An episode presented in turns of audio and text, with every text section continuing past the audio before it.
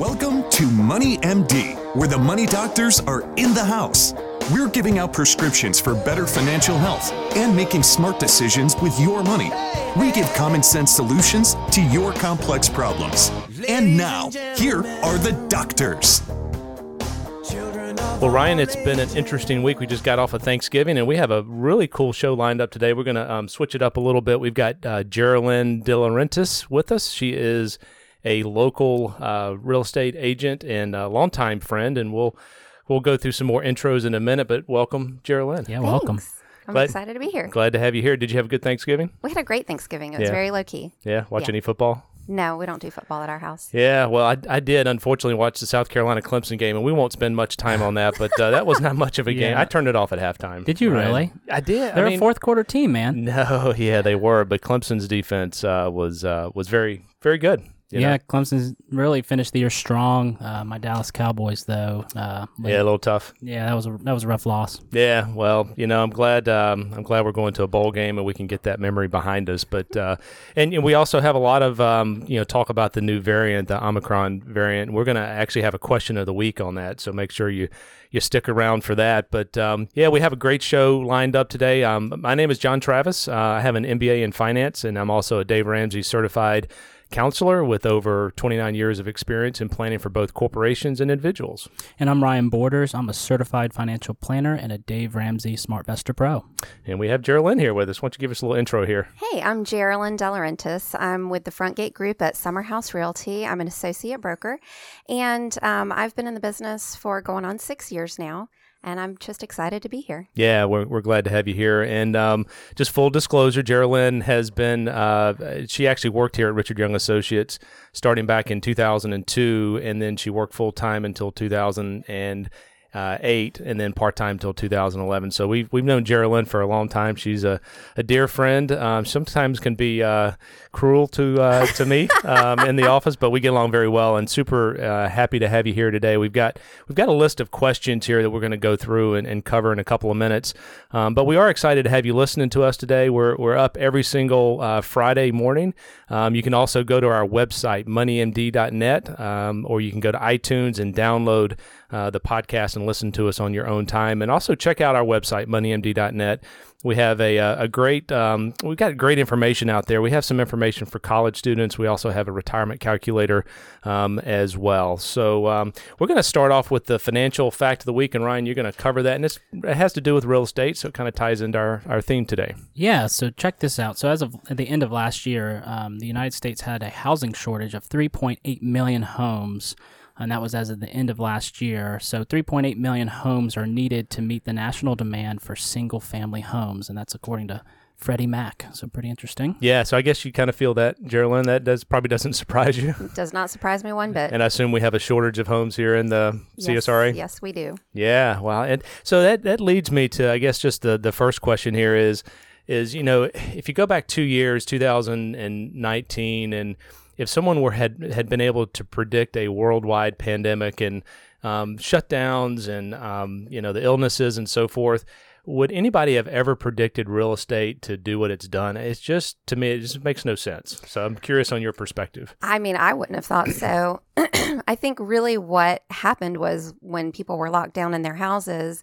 they were either thinking this house is too small, we need to get a bigger house, Hmm. or they did a bunch of remodeling to their houses because they had all that time on their hands. And then they decided since they had it so nice and neat, they would just go ahead and list and sell their house and buy a new bigger home or a new smaller home. Yeah, it really is amazing. I mean the I mean, I think most of the United States is that way. I know, um, I know that the uh, Augusta areas, uh, you know, Lexington. I mean, when you drive around anywhere, it's there's construction everywhere. Yes. Do you see that in um, in commercial as well, or is it primarily residential? Primary primarily residential. A Okay. lot of the commercial, you know, a lot of people have been working from home a lot True, more than true. they were before. And so I've seen less of the commercial Gotcha. side, but that's not my forte. So. Yeah, right, right. Well, Mhm. I do see, I do see commercial, but I know the, um, you know, the uh, the residential is is just it's it's amazing, it really is. It's it's a great time to to be in real estate. I mean, it's Mhm. um, it's got to be fun and exciting, It right? is, yeah, Keep you on your toes.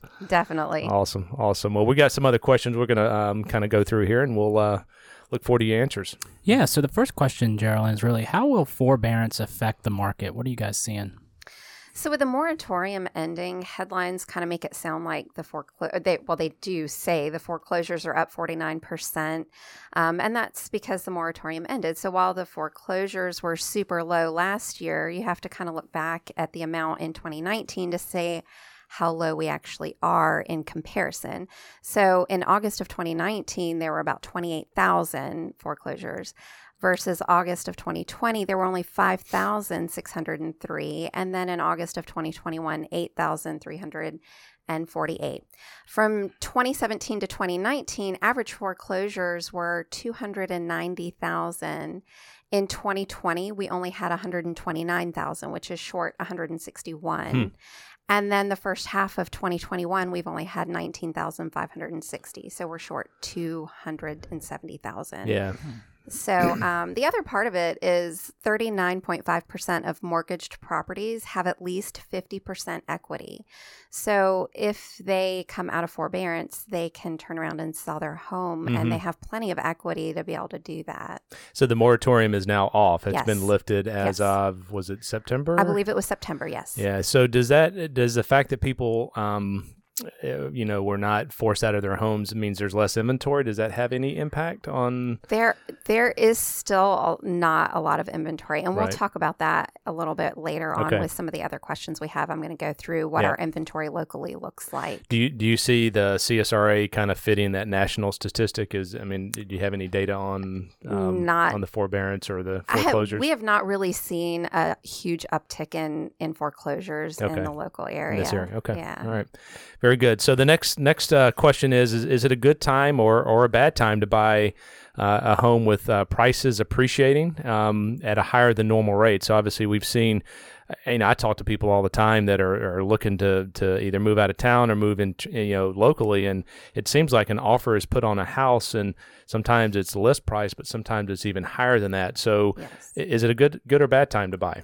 Well, um, really, due to a lack of inventory, it is really tough for buyers right now mm-hmm. because you we are seeing a lot of multiple offer situations. Um, but year over year, the house appreciation has been like 20%, 19%. It's been ridiculously high. They're expecting that to be lower in the coming years. Um, right now, foreca- forecasters are showing in 2021 appreciation being right at like 11%. Mm-hmm. So it mm-hmm. has gone down. Um, and then in 2022, they're forecasting 5.82%. And then for it to kind of level off over the next couple of years down mm-hmm. to 3.5. The appreciation for the last 20 years average is 3.8. So okay. if that gives you a yeah. You know. wow, twenty percent. That that's amazing. I didn't I haven't heard that stat. And then this year it's eleven percent, so double digits. Mm-hmm. It's it's been a uh, been uh, interesting. So I guess if you look at at uh, interest rates, I mean, one of the the risk I guess to the real estate market is interest rates. I know, gosh, when I started buying houses back in the '90s, my first uh, interest rate, and I did an ARM, which we tell people not to do ARMs. And I know, John, hey, hang on, John on. Travis. I had a reason. I, I, had a reason. I had a reason. I, w- I knew I was going to be moving within three years. So mm-hmm. I was mm-hmm. with a company that was moving folks every couple of years. So it was a five year ARM, so I had some protection, uh-huh. but it was seven and a half percent. Yeah. Oh my god. So if you get a seven and a half percent rate versus a three percent rate, it it makes a huge difference. You can't afford a, a, as much of a house. That's right. Right. And and who knows where interest rates are going? We're not trying to predict interest rates, but certainly interest rates can can certainly make a, a difference in in uh, you know the, the the prices of house and what people are buying. That's right. Yeah. So we got another good, good question here. Yeah. So, you know, as we are looking at these prices, you know, is there a break for buyers in terms of prices and inventory? Anything coming down the road? Well, you know, the market has slowed just a touch locally from the spring and the summer, but we still have really low inventory. Right now, locally, we have just over a month of inventory, 1.3 months of inventory, which means if nothing else listed, hmm. we would be out of homes to sell in 1.3 months. What's normal? What? Um, so a neutral market is six months of inventory. Wow. Hmm. That is really tight. Yes. It, it is ridiculously tight.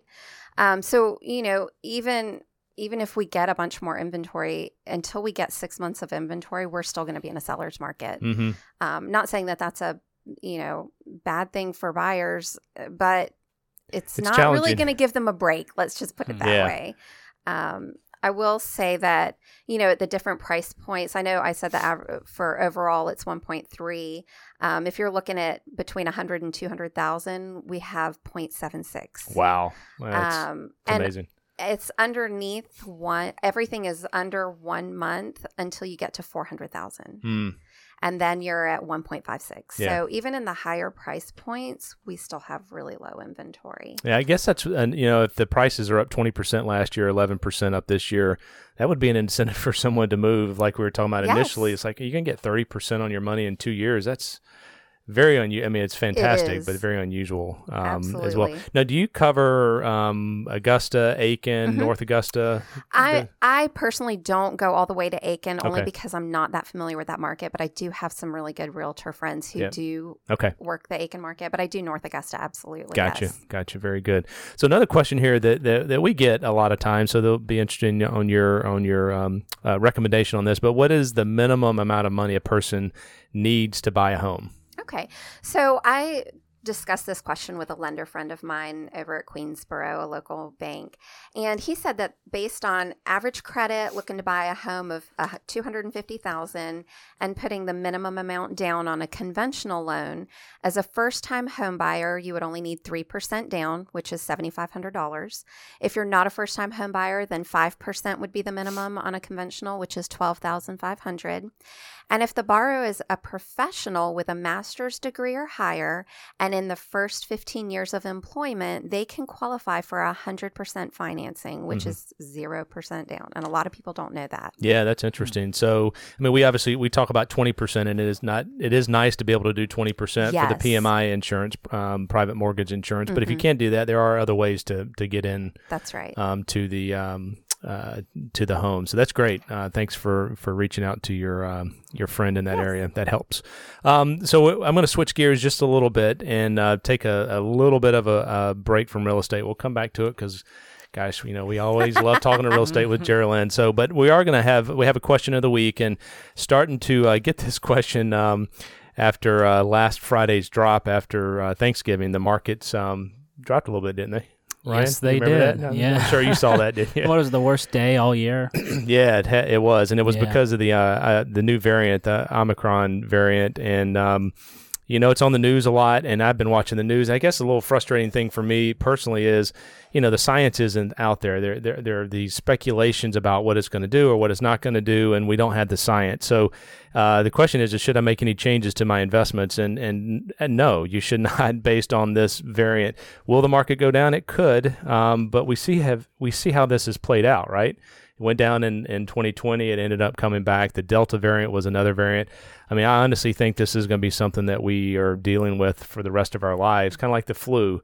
And um, I, I said back in March uh, when we, um, you know, had these conversations with folks that I mean, I feel uh, so optimistic about our healthcare, um, you just the, all the people that are working, and, and God bless them because they've they've had a heck of a, a two years here. Um, but no, from your investment standpoint, you got to be in the right allocation on the front end of this. Uh, make sure you have the right mix between stocks and bonds, and then if the markets go down, um, put some money in. You know, if you're building wealth or if you're taking money out, we can pull it from the bond side of it. So yeah, um, and just even with this variant, there's just so much we don't know yet, and it, it just seemed like it was just the markets were looking for an excuse to move or Yeah. something. But Yeah. you, you need to know three things, right? You know, vaccine efficacy does it work against this variant? How contagious is this virus, and how severe is it? And they don't know any of those three things yet. yep, yep. So it's just a, a lot of panic for. Yeah, turn off the news. Yeah, Um, I mean, it's the- just noise. there's so much negativity, and they do a great job of, of selling fear. And I, I we have reduced our news intake, um, but I do have to watch it because that's what our clients are watching. You know, I need to see what the, the current stories are. So don't don't make changes to your investments. If you have concerns, certainly reach out to us or your financial advisor, and you can talk about your specific situation. So it's a great question of the week, and we're going to jump back in here to um, talking about some real estate with Gerilyn. And um, Ryan, I'll let you take the next question. Yeah, so this is a question we get a lot. You know, is it cheaper to own a home or rent one in our local market? Um, well, in our local market, it is cheaper to own typically. Um, rent prices are on the rise. Uh, just for an example, a two bedroom, two bathroom townhome in Richmond County is renting between $1,000 and $1,200 a month. A mortgage on that same property would be between seven and eight hundred dollars a Mhm. month. And so that's a significant difference a month. Now, if you're not someone who wants to maintain a home, um, you know, replace a roof and all of that kind of Yeah. maintenance, then maybe renting is for you. Yeah, I think it, it depends. Um, my daughter just bought a home down in Orlando, and she had been renting for four years, and um, she's going to get into a home. it is going to be less payment, um, but then there's some hidden cost as well. She's she's having to buy a ladder and a lawnmower and, and blinds and paint and so forth. So, Yes. but but part of her payment, the, the thing that was attractive to her is part of that payment is going towards the equity associated with it versus right. not. And and some of the other factors were she was living in a townhome and she had people above her and to the side of her and so forth. So, you know, the f- financial piece is a portion of it, but there's other factors as well that that you know maybe even more important than the financial that, that you want to buy a home or or rent. It really Mhm. depends on the situation, but uh, she got tired of writing that check every single month, you know, and it going going away basically, and she was not building any equity in there. So, uh, I think it depends on the situation. Any Yeah, yeah. I mean, there's obviously many factors. I would just say, you know, just always make sure you have a good financial plan. You know, it's always good to sit down and make sure it works for you in that moment because everybody's situation is different. Yeah, Mhm. absolutely. Yep. Okay, we, we talked a little bit about this. Uh, refresh our, our uh, memory on the housing inventory, what it currently looks like. I think you said between 100 and is it 200 that it's um, you have like 0.7 months or Yeah, let me go back to that. So, yeah, between well, between 100 and 200,000 we have 0.76. Yeah. So, less than a month. And at 200 to 300,000 we have 0.56. Mm. Um 300 to 400,000 we have 0.73 and then between 400,000 and half a million we're right over one right over a month 1.56. Um, between 500 and 600,000 we have 3 months of inventory so that's like getting a little bit better. hmm But then between 600 and 700,000, we're at 1.38. Yeah. Um, and so you can just see we really are lacking in inventory at uh, at a lot of the price point, most of the price points. Yeah. Um, and then let's see what else I want to talk to you guys about here. Um, mortgage rates. I mean, a 30 year fixed is still just over 3%, 3.25%, 3.3. I'm, I'm seeing a little bit higher. Um, but it's still a great rate. And this, we kind of talked about this a little bit before. We're going to put it into perspective. If we look at historical mortgage rates, in the 1970s, the average rate was 8.86. In the 1980s, the average was 12.7.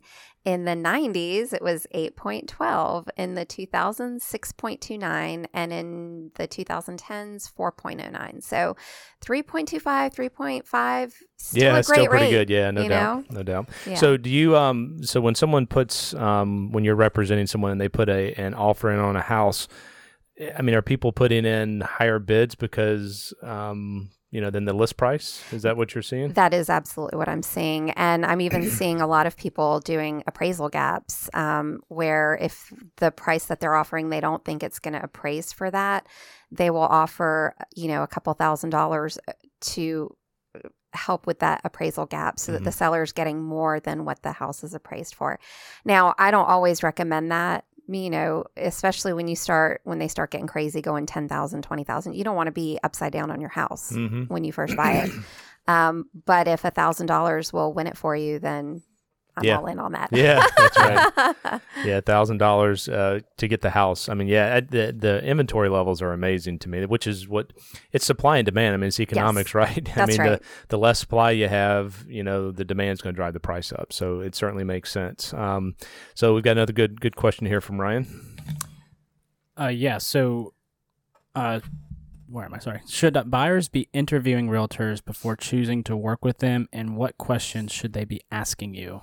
Nah, they probably don't need to. No, I'm just teasing. Absolutely. Um, a lot of buyers don't realize this, but you can work with a realtor either as a customer or as a client. And when you sign paperwork and become a client, that realtor has your best interest at heart. They have they are working for you. Um, and you want an experienced buyer's agent who can think outside of the box to win a multiple offer situation. Many buyers just call the listing agent, but what they don't realize is that agent represents the seller, not the buyer. And so they're not going to do the best that they can in an offer for you. They're just going to have, you know, they're going to do the best for the seller because that's what they're obligated to do. hmm um, some questions that you can ask a buyer's agent. Number one, what strategies do you have um, other than offering over list price to win a multiple offer situation?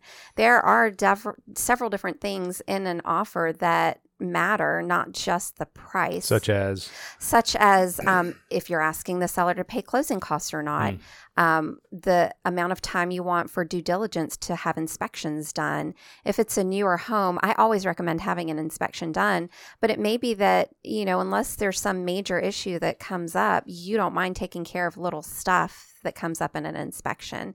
And that could make your offer more competitive. Um, let me think. So how about um? Mm-hmm. So I, I mean, I, I hear people that are leaving in droves from California, New York, and coming down south and so forth, and they're paying cash. Mhm. It's probably an attractive, you know, versus you know someone having to get financing. Is that is that a big factor for someone selling? Do you see if someone has a cash offer? It really is, and I'll tell you why. Because a lot of times in a cash offer, that they're not making it contingent on an appraisal. They don't even have an appraisal done sometimes. Oh. I don't recommend that Yeah. to my Yeah. buyers, but there are people that Hmm. they'll come in and they buy in cash. They can close it quickly. They don't have to have 30 days for a loan to be processed. They don't have to worry about um, lender, you know, requirements, and so that does make it a lot more attractive. And we do have a lot of cash buyers coming Yeah. down here. I've seen more cash. I've had more cash transactions this past year than I've had in my entire career, which I know is not that long, but still. Yeah, it's different. I mean, people are moving. Um, I think from the big cities with all the um, you know unrest and Yes. and just just craziness and shutdowns and so forth. They're they're they're coming south. Yes, they are. So, another question that you can ask a buyer's agent is how often in the last six months have you won a multiple offer situation? Mhm. If they can't answer that, then that tells you that they're not that experienced Oh, wow. in doing a multiple offer situation. Um, what can I do to increase my chance of getting under contract with the home I want? Um, a lot of people don't know this, but here in our local market, using a local lender makes a huge difference Hmm. versus using um, an online lender or someone that's out of town. Because if there's a problem, I can go to an office and face to face talk Yeah. to someone about making getting a solution. And so a lot of agents if the pre-approval letter is not from a local lender, it's not as strong of an offer. Yeah. Um, So they don't want to see Gerilyn showing up at the office, right? no, they do not. and I have a take gr- care of business. I will take care of business, but I have a great relationship Yeah, with. I- lenders. yeah. But you, yeah, but when you're calling a one eight hundred number to get someone on the line, Yeah. and they're an employee, they're not. It's not. You know, they Yeah. don't care Yeah. if they get it done or not. Um, another question that I think is important to ask: Do you know how a backup offer works? A lot of people don't even realize Hmm. that you can put a backup offer in on a home What is that? that's No. already under contract. It is a. It's Just contingent, I guess. If it falls through, then if it falls through, then yours becomes the primary contract. Interesting. And you, I have won several offers for buyers that way by being the backup offer. Wow, that's Mhm. cool. How about the um the earnest money? What do you see people typically putting down? Is it a percent or is yeah, it typically 1% one is what you put Okay. down. For Does that make a difference if you someone put down ten percent? Um, I would say yeah, because uh, you know Just- they're putting their money where their mouth is. I Yeah. mean that during the due diligence time, obviously, if something comes up and they terminate, they get their earnest money back. But right. after that due diligence time, if they back out for no reason, I mean for Yeah. no reason, that seller's keeping that earnest money. Does that So, happen very often? Um, it happens often enough. Really Mm-hmm. interesting. Hmm. So one percent. That, that I didn't know what the Mhm. the number was. So okay. Yep, Good. that's typical. Um, and then one of the final questions I would ask is Do you work well with other realtors and can you provide peer reviews? hmm Um, a lot of times when you're going, even when you're under contract, you're real, you're working with that other realtor on the other side of the transaction. And if you don't have a good working relationship, that can cause issues to get it to closing. hmm Um, and so you, I think it's important that your realtor has a good reputation with other realtors and other lenders. Right. Yeah, that's Mhm. good. And um, another question here is, in you know this hot market, I mean things are, are going very quickly. Does a seller really need a realtor? Well, I mean, obviously I'm biased because I am a realtor. I will say this if I was going to do a for sale by owner, this would be the time that I would try it because Yeah. the market is so hot. Yeah. However, it is really challenging to get multiple offers from a buyer and to really know the differences in a contract because it is more than just the list price. When you uh, consider all of the the items in a contract, the bottom line number is what you really want to be looking at. And you want to make sure that you're, you know, if you're working with a realtor, they're used to seeing those contracts all the time. They know Mhm. what to look for and they can break it down for you in a very easy way to understand. Yeah, we have we have a lot of questions. I mean, you know, in in the financial services arena, there's a lot of different options, right? People can go to uh, Vanguard or Yes. Schwab, and you know, there there's a lot of different ways to do investing, and Mhm. and can so do people need an- a financial advisor? It's a very personal thing, but it's very technical, and and we feel like we add value, and I'm sure Oh, you do sure as well, do. and Yes. keep people out of the ditch, and you know, you can save significant money. Yes. It's like with you know lawyers and CPAs. I mean, you can do taxes yourself, right? But it's Mhm. like, do you really want to take that on? And some people do. I mean, Yeah. that's okay. Um, there's different ways to do this, but I would think, you know, your experience and your knowledge, um, not only of the technical piece but also of the market, it just pays you know dividends and would make sense for the most part to use uh, use you use a real estate. I think you'll get the most money for your. I mean, even though you are paying the realtor, what what they can bring to the table to get you in a contract could more than pay for that service Yep, in itself. I- I do have another question for you that Yes. um, is asked um, frequently. We and I know Ryan, you probably have had this conversation with your clients as well. But you know, real estate is um, is uh, is attractive, and people you know like it. They're intrigued by it. They talk about passive income. So, what is your take on someone getting into the rental real estate market? Kind of give me your view of. To me, it seems like that is a hyper competitive uh, arena. Mhm. Um, there's just a lot of people doing it. But what is your what is your take on that? I think it's great for passive income. Um, I personally don't do rentals because I would have, I would, I just know myself and I would have a really hard time kicking someone out of a house. Yeah. I just can't do it. So I'm really interested actually in commercial rentals. I think Ah. that would be Hmm. a really, um, that's kind of what I'm learning about now. And that's my goal for next year is to learn the most I can about rentals in the commercial realm um, because you don't have that emotional piece in it. But I, I mean, I know a ton of realtors who do property management Mhm. on and have their own personal rentals, and it can be a, a good source of income. So, is there? Uh, I guess if someone gets into the the rental real estate business, there are property management companies that can then take care of the day to days and um, you know the the issues. So they're kind of on the outside. Yeah, absolutely. Yeah. And there are several property management companies in town. Um, I don't deal with rentals at all. Yeah. So Yeah, I, and Tammy and I have always talked about doing rentals, and, and she fortunately has you know pulled me back and said no, we're not doing those, and and probably a good thing because I mean some people are cut out to, to do rentals and. They, they they can fix things, and I have some friends that do it full time, and Mhm. um, they're they're very good at it. And Mhm. um, so anyway, it's a question we get a lot of people. Oh, you know, a lot of times people should I invest in real estate, and yeah, I think it's a great a great diversification tool and something to certainly consider. So. yeah. Well, very good. Well, we appreciate your time um, here and all your expertise. And um, if someone, we're going to close with the prescription of the week, but if someone wants to get in touch with you, give us that that contact info. Absolutely. Um, you can call or text me on my personal phone, 706 414 0408.